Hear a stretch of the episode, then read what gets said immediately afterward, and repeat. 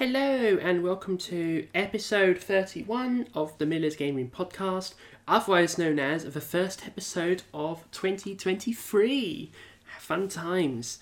Uh, yeah, so hi Miller, etc. etc. If you want to support the show, algorithm stuff like comment, subscribe, five star reviews, and those all those kind of things. You know the usual, liking, etc. So for this episode, well, first off, you might notice a bit of difference with the recording because I'm trying a new setup for this episode. Uh, let me know how you feel about it.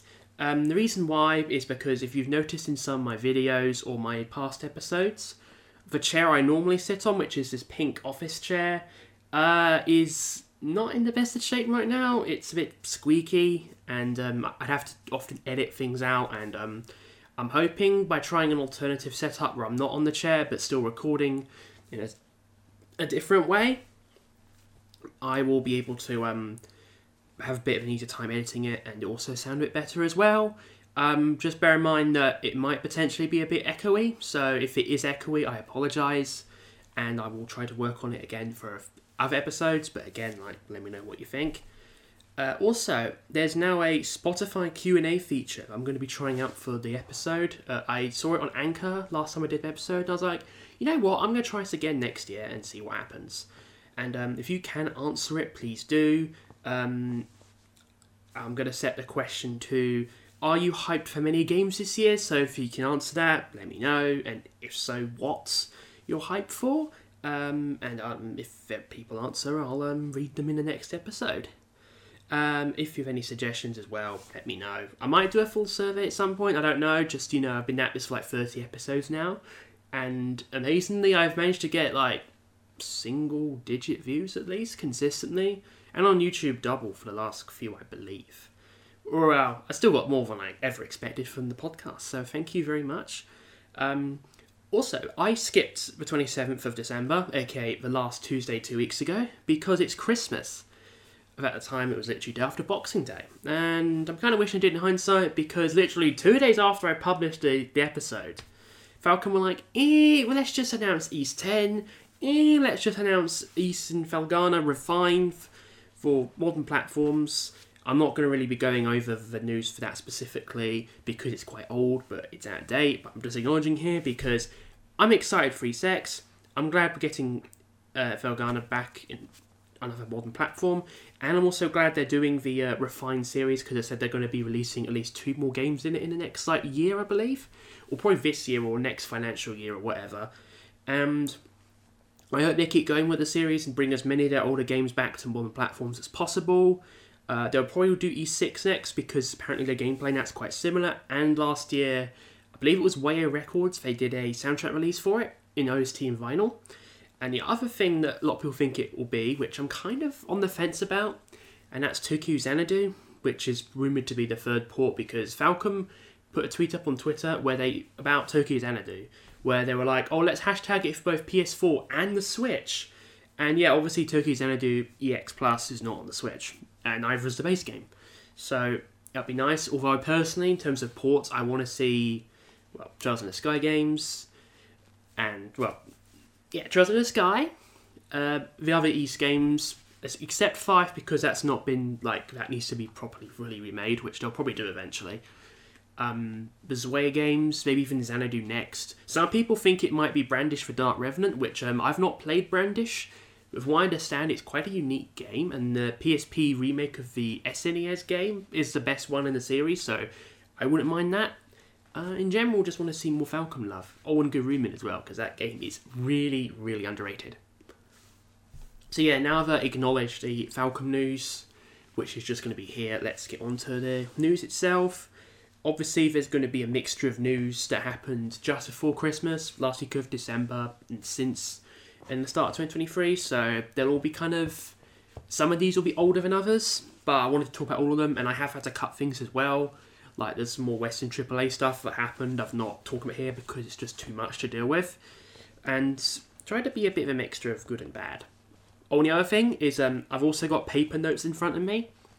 Um, partly because where I'm set up, it's not really ideal to have me like look at the screen, and I feel bad because it's like environmental waste of paper, but also like if it makes it more accessible for me, then um, I consider doing it. But either way, so if you hear any paper, that's why, and um, I'll try to edit it out. Wow, replace chair clicking with removing paper. That's gonna work out well, isn't it? Anyway, onto the news for more shorter stuff. Um, Square Enix announced the Final Fantasy Pixel Remaster series for PS4 and Switch uh, this spring. I said spring 2023, but this was like before 2023 started, so um, that's uh, going to be confusing. Um, it's going to be available digitally as separate games or in a physical bundle for 75 US dollars in the US or 260 USD for a massive limited edition, which apparently looks quite good. Um, it should have been this way from the start because it originally were coming to mobile and PC and not consoles, which is quite weird to be honest. But now it's coming. Um, the physicals have already sold out, especially for standards. I mean, they're in Europe as well. They've also been sold out, and they're only exclusive to the Square Enix online store. So you can't really get them anymore unless they have a waiting list or something.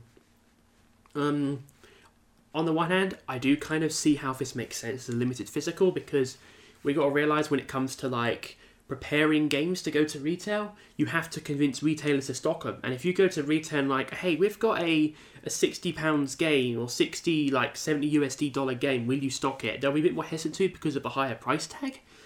And that does make a bit of sense actually. And it's one reason why you see some games go to limited physical runs, even though it can be muddied intentionally by publishers being uh, deliberately moving over there to make more money. But uh, I digress. Um, so I can understand that argument, and I think in this game it actually makes sense. Which is why I think if you want a standard, I would think fingers crossed for an Asian English physical release. This is because, well, firstly, Square Enix have been putting out a lot of Asian English physical games for their remasters, like the Saga games, Legend of Mana, a whole bunch of Final Fantasies as well. Like, we got a 7 and 8 rem- like physical double pack in Europe as well, but it was at one point exclusive to Asia, which is really cool.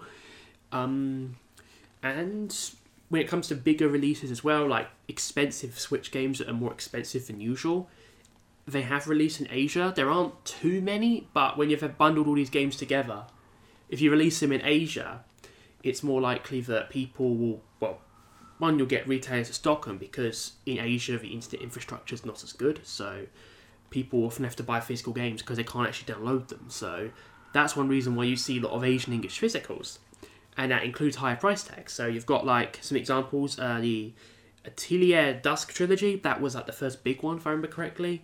The Atelier Mysterious trilogy, that was another physical. Didn't do one for Ireland, even though Koei you need to do that. And also in Japan, they got a physical release for the Grisaia trilogy, which is basically front wing going. Eh, well, now the licensing rights have expired from Sekai Project and the Vita version is not going to happen anymore. Now we've got it back and now we can get it all bundled together as this massive, like, $70, pounds pack. And it's like £55 on the eShop, but you can import this physical Asian pack that has all three mainline Grisaia games and all the little mini side stories and basically everything before the Grisaia Phantom Trigger series, which is honestly one of the best value for money in terms of visual novels. Where I'm not the biggest fan of Front Wing, but you know, that's pretty cool. That's a great move to have those games put physically together like that. So, credit where it's due. And I think Square Enix will probably do the same thing as well. And it will be instantly popular if it happens, and I believe they will do it. May not be at launch, it might be after. Maybe Arc System Works will probably do a Korean physical like they've done for some other games. Like they put PS4 physicals for games that Square Enix only released digitally in Asia for PS4, so we'll have to wait and see. Next major bit of news uh, the Dokapon Kingdom Connect game, whatever, is rated for Switch in Germany. We don't know what this is because this hasn't been formally announced yet. So, a lot of people are speculating it could be a localization of Dokapon Up Mugen no Roulette, which is, well, the, the Dokapon crossover with Aquaplus, which was actually the first Dokapon game to have online multiplayer. But it could also be a enhanced port of Dokapon Kingdom from the Wii or the PS2, because that was a game that Atlus localized for the US back in the day. And in Europe, we got the Wii version. Uh, I don't own it because it's fucking expensive, over £100 for it, which is obscene. But if it is that, that'd be pretty cool, especially if the Connect does imply online multiplayer. And Gematsu noted that as Reef Entertainment was labelled as the publisher, it will likely be either Aksys or IFI or maybe even nicer if they just move over to Reef to get stuff published in Europe or something. I'm gonna make a guess that it's Idea Factory and not Aksys. Some people think it's Aksys, but I think it's Idea Factory. And the reason why is they've been looking to do more third party like publishing in the West. They've been they published Dusk Diver 2 from Just Dan and they published uh, they're doing Little Witch Nobeta next year as well, the physical of that in the West. And so they're already working with Sting with things like well well the Fairy Fencer F Refrain Chord game for example and other games as well they've worked with Sting extensively like Date A Live as well. So it makes sense to me that they make potentially reach out to them and go, oh hey, we can publish your games in the West and Bear in mind that in Asia as well, Sting have also finally licensed out um, an Asian release for the Yggdra Union and Gloria Union games. So they're part of their Department Heaven series, which is what they're most well known for outside of the collaborations they've worked on. And I've played, I've, I've dabbled in a couple of them, not enough to really fully give an opinion on them, but they're considered to be quite experimental RPGs, and people do love them overall. So those releases are not in English, but it was a physical bundle pack. So if Sting ever plans to bring the games back and localize them as well, then that would be a good time to do it. Um, especially if it does end up that they own uh, the translation now because Atlus did it, and if you look on the games, they still have Atlus as a copyright. So maybe it will happen, maybe not. I don't know. Maybe Idea Factory. I think Sega. I think Sega might possibly be the distributor for the games in the US as well as Atlus, because Atlus Uh, Atlus USA did a lot of distributing back in the day when they were doing a lot of third party stuff, so they were doing things at other companies as well. They did NIS America's games and distributed those in North America before their partnership terminated, so it could happen, but that's just me. This is me purely speculating. And speaking of Atlus, uh, they've said in 2023, starting with the releases of the Persona 3 Portable and Persona 4 Golden remasters, we're also preparing several announced titles, or unannounced titles, sorry. Please look forward to them. Um, so to speculate for a little bit, because one, this is fun, and I want to talk about it. Um, obviously, SMT 30th anniversary. What could it be? Um, my guesses are uh, SMT5's other platforms, a potential remaster of Shin Megami Tensei 4, because of all the three like mainline SMT games, that's the only one that's not on a modern platform. And if you're doing it, you may as well do Apocalypse as well. A Switch port of Soul Hackers 2, which really should have been there when it came out last year. God, feels fucking weird saying that now. Um, and maybe some other SMT stuff. I don't want to get too hyped for it, but I'm hoping that Atlus have learned from the Persona anniversary because they, they set expectations too high. And then fans were let down when they didn't actually announce stuff, aside from mostly merchandise and ports that should have happened five years ago. But if I did have to kind of go a bit out there and imagine what I'd like to see localized or brought over or exist, I would pick a remaster of SMT 9 in the style of Nocturne HD. And the reason why is it's a little cure in the series is that it's a Japan only exclusive for the original Xbox. So there aren't too many. There's the notable ones I can remember was Metal Wolf Chaos, but that obviously came west eventually. Um, there was also Tenerezza from Aquaplus, which technically is on PC as well, and if you want to play it, you're off just getting that version. But you know, it's another little quirk. And then there's SMT9, and um, it's got a nice art style. So I think that'd be good to bring that to the West as a celebration thing and remaster it because I imagine it's probably more expensive to get hold of nowadays because obviously it's an original Xbox exclusive RPG. So, yeah. Aside from that, though, um, other ports would be great. Uh, Historia, I'd like to see an HD like single screen version of that because that game is fucking amazing, one of the best RPGs ever. And to get a physical copy of it, the DS version's sort of affordable, but the 3DS version is fucking expensive. It's like one of the most expensive 3DS RPGs now. Like, it's a fantastic game, but it's not worth £200. And once the eShop goes down, you can't legally get it anymore. So I want to see that. Other things, uh, Project Re Fantasy, well, that was announced. Is it still in development? What's going on? An update would be nice. Maybe it's quietly been cancelled. It's difficult to say. And I think it's safe to assume that was announced a bit too early. I know they'd be founding, maybe announcing the founding of Studio Zero and to make a new game after Full Body or something that could have worked, but you never know. Um, and also whatever the Eternity team is working on because they were teasing like four years ago a new trailer and then nothing, and that'd be nice to have that out.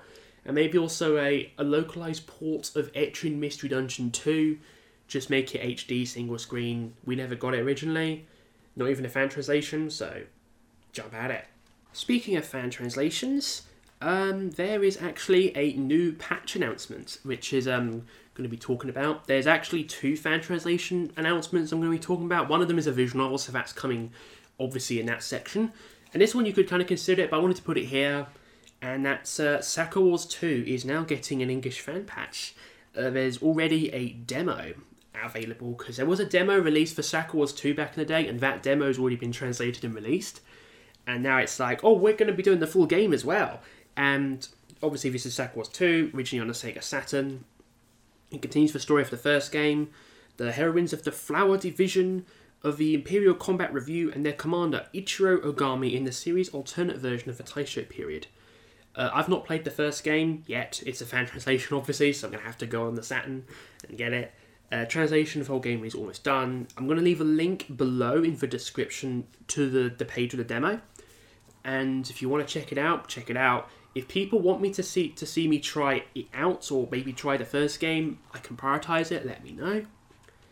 And now I've got here a break, but I already took a break, so we're going straight into some of the the big shit from large companies, good and bad. And I'm going to start with Square Enix again. Okay, so anyone remembers last year the CEO Yosuke Matsuda was like, "Oh hey, this is our newsletter. We're going to be doing blockchain. Happy New Year!" Well, he's done it again. It's basically um, he starts by mentioning the war in Ukraine, price rises, layoff, COVID, and more as justifications for various company reforms. And an example given was their really short-sighted decision to sell their Western studios to Embracer Group. And then also just to clarify before I go on, he implies in his phrasing that coming just as we were seeing promising signs of the world moving beyond the three years of the COVID 19 pandemic, which is basically implying COVID is over. It's not, it's still ongoing, and it's still quite bad. Like, here in the UK, our health service is currently collapsing, and one reason why is because of a rise in COVID cases, including among like younger children, because they're not being protected in schools. And I could go on about that, but I always bring this stuff up because it's hard not to feel gaslit about people thinking the pandemic is over. And take it as someone who still wears masks when I go out, so you know. Anyway, putting all that aside, because yeah, he acknowledged some of the bad things happening with NFTs as well, saying the latter half of the year in particular produced a somber string of news stories with blockchain connections, including the scandalous bankruptcy filing of FTX in November, conveniently ignoring that another major uh, somber news story is about the reaction to his past statements and other Square Enix pay for like with Symbiogenesis, which people thought was a new Parasite Eve game, but nope, it's NFTs, and also the Final Fantasy VII stuff as well. And then he goes on and say, our group has multiple blockchain games based on original IPs under development, some of which we announced last year, and we are undertaking preparations that will enable us to unveil even more titles this year, he concluded.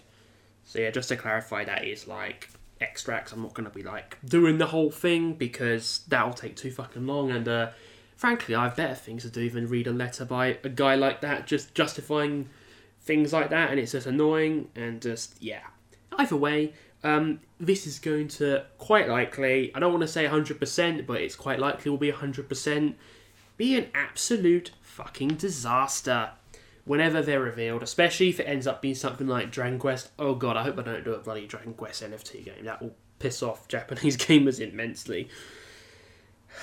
yeah, they're going to eventually have to ban this stuff. Like, it's the thing, like, Square Enix have, when it comes to remastering their games, have been really good and that is something I'll praise them for, as well as things like moving to more simultaneous global releases and Dragon Quest as well, releasing those games again.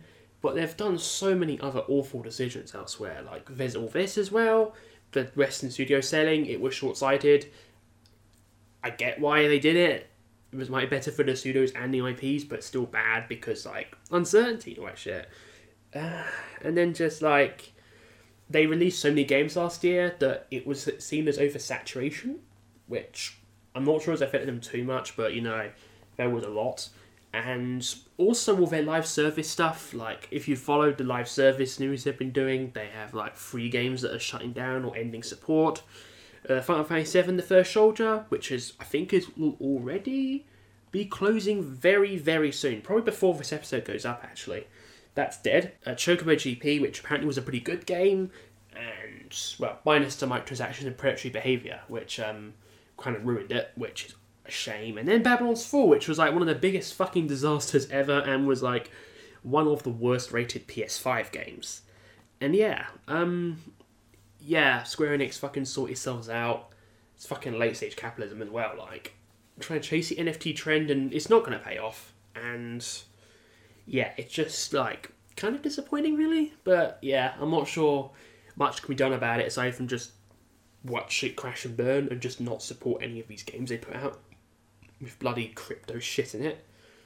And yeah, there was even the whole thing with Logan Paul, which exposed that as a scam, which is like a really common thing for NFTs, just a fucking haven for scams, which is like it should be. A, it says it all. Like, don't get involved in any of that shit because it's just unregulated scam in cesspit.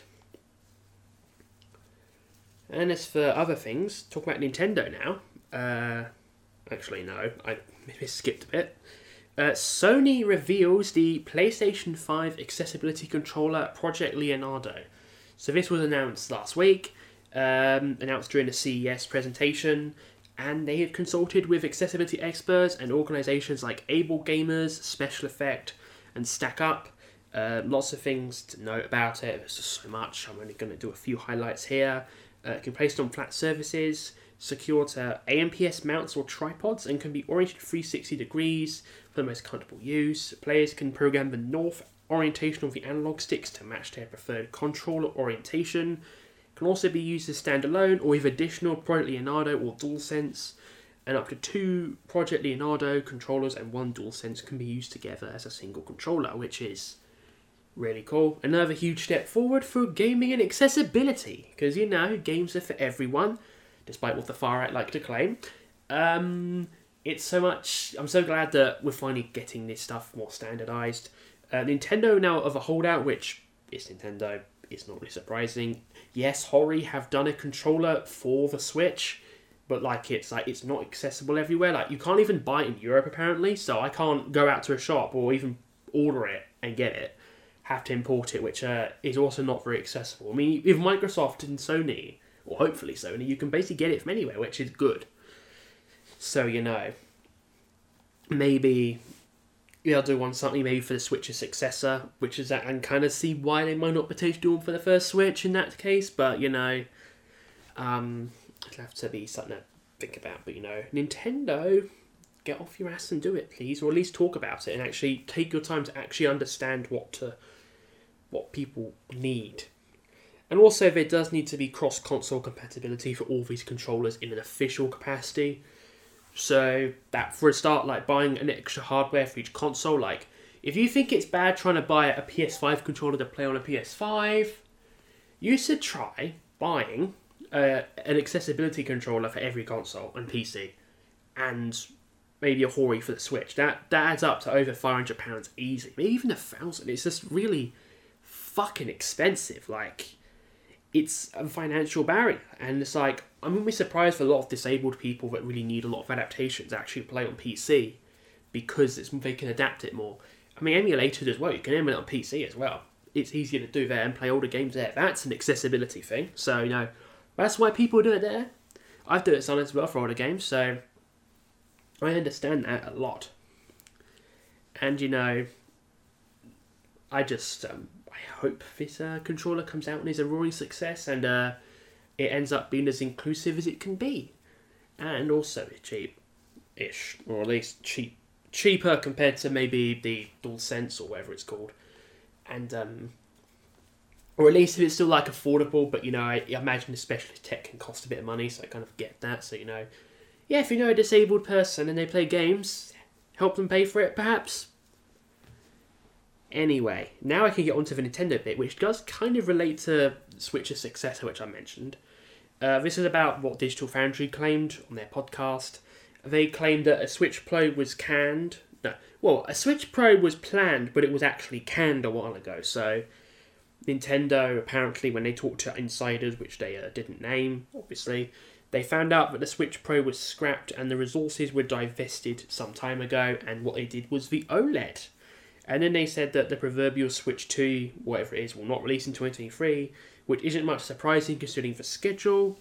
And they also say that Nintendo is apparently concerned about the launch of the, Switch's successor, which does make a lot of sense because obviously, like, you've got the Wii and then the Wii U. I own both consoles, they are great consoles. I um I could definitely see why the Wii U failed, and in many ways, the Wii U was basically a stepping stone for the Switch. So I can see why they'd be reluctant to. And honestly, I didn't believe a Switch Pro was going to happen, and it was getting fucking tiring having these conversations and just seeing people like, Nintendo, when are you bringing out the Switch Pro? Nintendo, when are you bringing out the Switch Pro? Nintendo, you need to bring out the Switch Pro. And then, especially after the OLED, because, okay, they released the OLED, like, yeah, this is probably what they're going to do. As a Vita fan, I'm really glad that the OLEDs kind of happened on the Switch, because now people can see how amazing the screen is. Like, I played on the OLED Vita so fucking much, and that was so good. And, like, I don't own a Switch OLED, but the fact that it exists and more people can experience it is a huge win for me, especially with the battery life getting a bit longer as well. Um, that's really good. Uh, a, also because the base Switch was simply selling too much, like it's over 100 million at this point. Recently got announced to have been at least 6 million of that in the UK, which is a lot for a Nintendo console because UK gamers tend to have really awful taste, much like a lot of aspects of Britishness, but I digress. So Nintendo don't actually need to make a new Switch. We don't need to. People are buying it. And then also the pandemic and the climate crisis, because both of those are still a thing, uh, led to chip shortages, factories being damaged and closed, and I mean, I still believe the PS5 and the series shouldn't have launched when they did. They should have been held back for like this year or maybe late last year. It's ridiculous. And the fact is weird. I think that the PS5 is like two years old now. And that just feels so fucking surreal to me because I've not really been following it. It doesn't really feel like the PS5's been out for that long. It just doesn't. It's like, I think it's because like basically everything is still releasing on the PS4. It just feels like it's been released because Sony wanted to release it when it could have been they could have stuck with the PS4 for a bit longer. And arguably they should have done, but that's just me who doesn't give a shit about the latest high tech stuff and also cares about eco waste. And you know, PS5 and back compatible helps a lot with that. So I think the Switch's successor, whatever that is, it will come in 2024 or maybe early 2025. The Switch is now really starting to show its age, so I kind of get why people wanting a Switch Pro but maybe we're not quite grasping the whole like reality of how well the Switch was doing, and like just how much like Nintendo have kind of moved into more of a late stage capitalist mindset where they're not giving as much of a shit about quality. You saw that with things like the Mario 8 DLC, Switch Sports, some of their other multiplayer games other than Splatoon. And especially now the Steam Deck's out, like it, because you put a Switch compared to a Steam Deck, if you want the the most high tech stuff, Steam Deck is your place to go because it runs and looks a lot better. And in like, it's more expensive than the Switch, but it's also a lot better for that. So if that's what you're looking for, Steam Deck's the way to go. But if you still get physical games, or you want like games you can only get on the Switch, or like true like visual novel portability, which is quite common for visual novels and RPGs, Switch is still a great choice, and probably always will be, even after the, the Steam Deck 2 or Switch 2 and speaking of the Switch 2, Nintendo need to make the original like all they really have to do to really like keep up with the demand is to basically make a more powerful Switch that fixes the Joy-Con drift and has backwards compatibility with like all previous Switch games and keeps the hybrid setup as well. And that that's all they really have to do but they will likely try to innovate, which I think they should be doing, but kind of more in moderation, so it doesn't end up like the Wii U. Um, they should like keep it mainly to experimental stuff, like Labo, for example, Ring Fit as well. That was with our peripheral, which was really cool. Mario Kart Home Circuit, which was also like a really cool idea. And either way, of all this, I'm just glad that people can now stop moaning about it and stop wanting it because now it's like Eurogamer is like one of the most credible sources when it comes to gaming stuff. So I, I highly, highly doubt they would lie about something like this. So I think this has basically put it to bed now, and I'm kind of glad we've had some confirmation on it. And um, I think the best thing to do, like, make the most of the Switch while, while it's still around and in, in its prime. And I'm still hoping even before the Switch 2 is out, we get some more lovely exclusive games on it, some more great localizations of great games and new indie gems and stuff like that.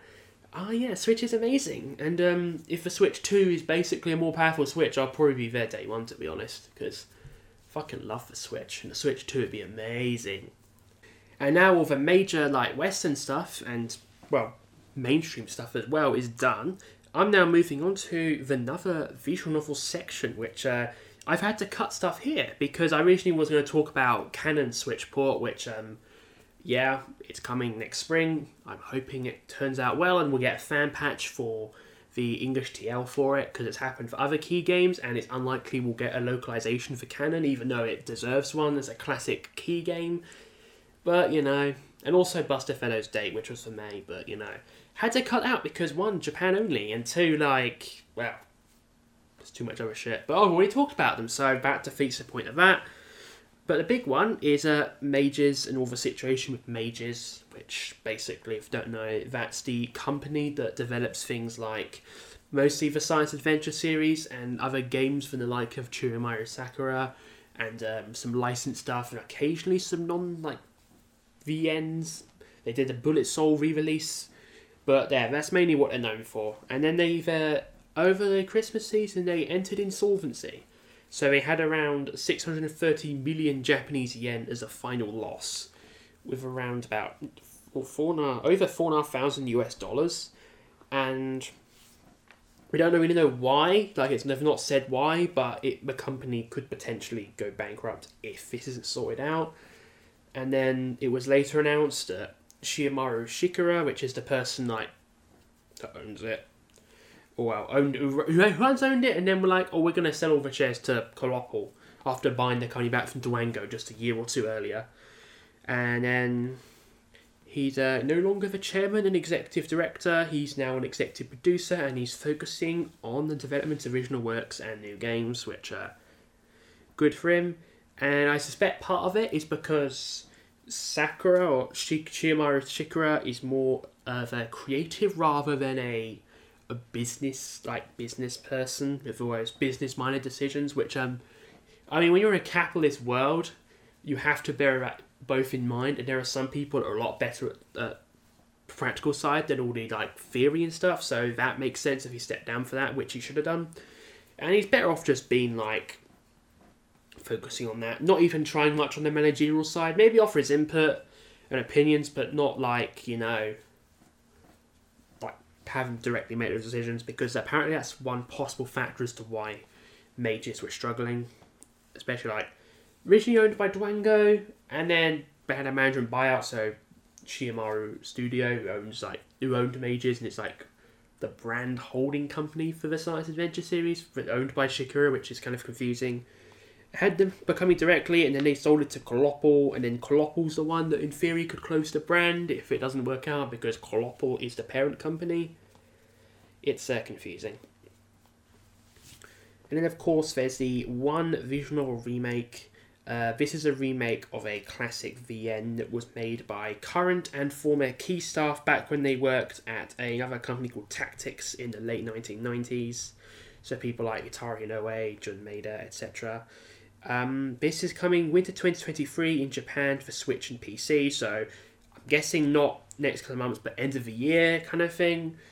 And um, it's good it's been confirmed for Switch and PC because it does pave the way for a fan translation, if not an official release. And I'm hoping it gets an official because that would be fucking awesome if it got an official release. Especially it is kind of like a noteworthy VN, so hopefully that happens. And finally, the second patch news is a Otome game patch release that came out on the 1st of January, literally first day of the month, and it was a um, a patch for Brothers Conflict Precious Baby on the Vita, so it's for the Vita version. Um, this is like quite a major achievement if you're into like Otome games or fan translations or both, like me. Um, it's basically a massive translation project that was for two Otome games that were bundled together uh, Brothers Conflict Passion Pink and Passion well, Brilliant Blue. They were originally PSP games um, and a part of multimedia franchise. Uh, we got the anime localized, but not really much else, I don't think. And obviously, it's for the Vita version, so you need a hacked Vita. Uh, you can't like patch it on the Switch or PSP versions. There's no localization for any of these versions officially, and if it did, it would probably be via Idea Factory themselves because you know it's a Otome game with licensing. There's over like 13 routes in the game with like guys and secrets and stuff, so there's a lot going on here. And yeah, it's interesting to see this. Um, obviously, like I think there's some questionable aspects for the story and setting because a core facet of the game is like the heroine romancing her brothers because well, it's in the name, brothers conflict. But I don't think it's good. We're still getting like more Otome fan translations completed and released, especially ones that have gameplay because this one has like a scheduling mechanic of some kind, so it's not entirely text based, and also the fact that it's also quite, from what I understand, a pretty wholesome game and franchise, quite light-hearted, and it's got a lot of stuff like I'm going to link below the link to the patch, so if you have a copy of the game, you can patch it with a hacked Vita and a repatch as well. Um, I'll also link to the walkthrough they use because they released a beta tester walkthrough, which they used for the game, which is pretty cool. They did that, and they can play below. Um, so I'll leave the links below, with the Sakura Wars one as well. And moving on to what I'm playing, which is basically three things mainly, because lot lot playing a lot of stuff, you get a lot of thoughts. Um, first thing I was playing most recently, um, Black Wolf Saga Bloody Nightmare. So this is another Vita fan translation, which I started like the day that the Black Wolves, the uh, Brothers Conflict patch came out.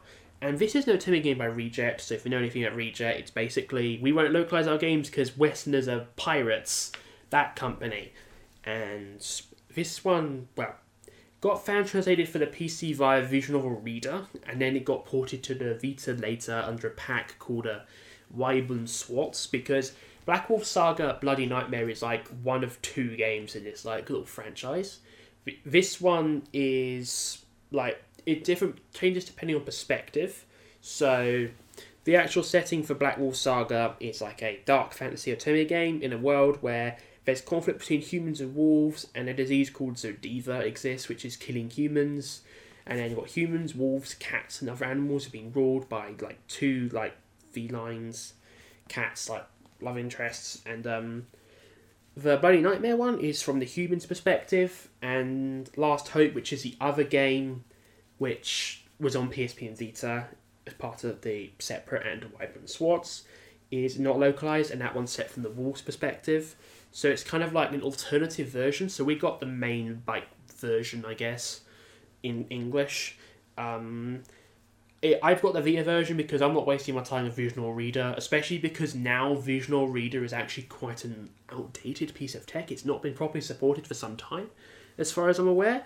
So it makes sense to dig it on Vita. The patch was untested, so I'm basically testing this patch, and aside from a few untranslated lines, it's perfectly fine.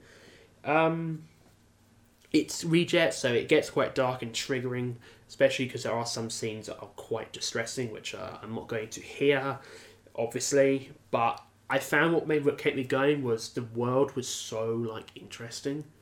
I just loved the the whole setting of this fantasy world and how it everything piled together and what the setting of why is this disease here? How can we stop it? And what causes these characters to have the beliefs they do, kind of thing. And I like this aspect of Darker Otome where there's an actual serious story behind it and a really like intriguing fantasy setting, which I can't really say about Die Lovers because that was another game that I played from Rejet. I hated that game. Like, I respect it because if you jump into Die Lovers, you know what you're getting so I knew it was going to be distressing. But that game was basically, oh, here's vampires, here's a home, here's a very monotonous menu system, here's um, vampires with domestic violence and stuff like that. Not much of actual substance, but this one's like, okay, some of these characters are fucking awful. Hint, hint for cat felines, but some of them are really nice. And there's a really intriguing plot that wraps it all together and that's that kind of thing I like and can deal with, mainly. those, those scenes with the cats were still fucking grim. I'm sorry. But yeah, I've um, done some of it already. I'm going to keep chipping away at it and hopefully get it all done. It's not too long game. I've already like, I think I've already read the majority of the text because this game has a very long common route. Like, it's basically set up so that you go through this massive route. It's only at the end it kind of branches a bit. So it's about a 20 hour game, I think. Assuming you're like a medium length reader. So for me, it'll be a bit quicker. But you know, it's good. I might be able to recommend it potentially. But I do want to like I kind of might I might consider making a video on it properly, but I don't know if I will. If people want to hear it, let me know. Like, and I'll probably do it unless the game triggers me to, to jet, which I hope it doesn't. And now for something not triggering. Uh, Tactics Ogre Reborn. I talked about this one in my uh, backlog goals video, which uh, has done quite well views wise. Thank you very much. Um, classic Square Enix strategy RPG. Enjoying it. Most accessible, easy to play version of the game. Not surprising there. Music's great, easy to understand, the gameplay, turn rewind system like in the Mask of Deception Truth games make it accessible. One minor thing which I found which is kind of annoying is like I wish they were more variety with the character portraits because you only really get like one or two portraits per class and it's kind of weird like just having minor like palette swaps or even the same portrait representing two different people it's just kind of weird and then some of the names are kind of funny like someone like I remember like fighting like I had a guy in my team who had the exact same name as one of the enemies. So like had Rowland versus Rowland, and the Rowland on the other team was a different class and a different outfit. Like okay, they're both called Rowland, but they could easily be programmed the same because this game is just kind of weird with its like c- collecting its profiles and stuff. It's just wow. And yeah, um, I think I'm about um, yeah two thirds of the way through. So I think I've managed to get myself on the neutral route, so where the hero Denam's like, I don't want war on either sides, and just taking people down, trying to put an end to it all. And um, nice little war drama. The English dub is fucking great. Like, I like games that have good quality, like English dubs. Like Xenoblade, for example, Dragon Quest 8 and 11, they had fantastic dubs too.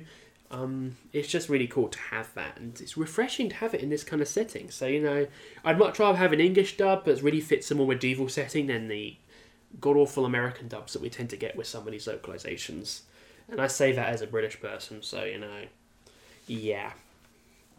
And finally, for the one person I've told in advance that I'll be talking about this, so uh, hi Emmy, you're amazing.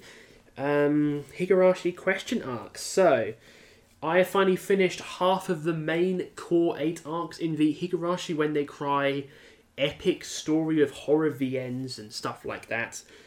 And yeah, I have a bunch of thoughts. I mean, I could do a spoilery one, but much like Black Wolf Saga, I could make this a separate video. I don't know if I will or not. Um, but I'll see what happens. So, first off, uh, overall, I do like the whole story and premise. It is really interesting. It makes a deep, compelling world. There's a lot of secrets, like with Hinamizawa, which is like this really small little village out in rural Japan. The setting is really, really nice. And bear in mind, I've been playing with 07th mod, so actually having higher quality visuals and music for immersion helps a lot because the original Dojin stuff, while I thought that was like, while it is really good, the quality of the Dojin version it's just really difficult and hard to get into if you really struggle with like with just reading text and seeing character portraits. And for me, it's just kind of like, yeah, I'm not the biggest fan of that.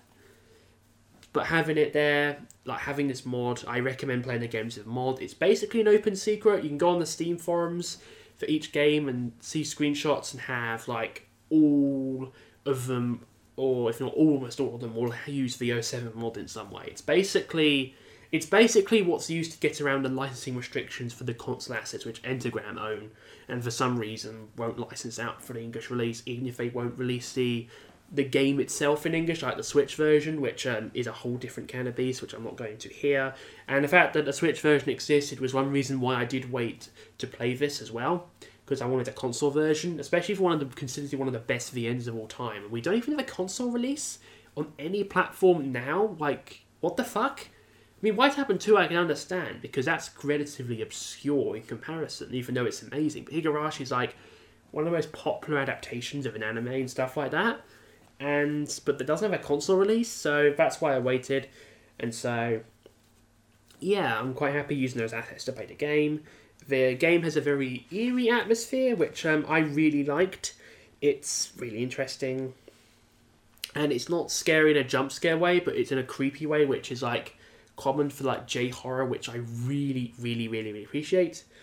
Um, I will say though that sometimes it did get a bit too disturbing for me, and it's not say because of the horror. Sometimes it's just the implication of some of the themes they explored. Like I uh, had to skip through the majority of Tatari Goroshi, which is the third arc. Um, I just skipped it for the achievements and then read a detailed summary of the plot afterwards because it just distressed me so much because some aspects of it were quite detailed and more distressing to the point where I'm questioning should that really have been allowed to have been put in there. And from what I understand, the console version of the game actually censored parts of this particular aspect out, which is what should have happened for this release too. But you know, yeah, so I skipped that. And then there was Arc 4, which is basically like the shortest arc in the whole series. And this is kind of like a side story that's set before the events of the main story with a different protagonist, and that was also quite interesting. Um, it was also interesting how, like having this particular arc have a different character, and then have his take on things as an outsider and as an adult. Because with like Keiichi Maebara, the main protagonist, he's a he's a kid, whereas the this guy's an adult.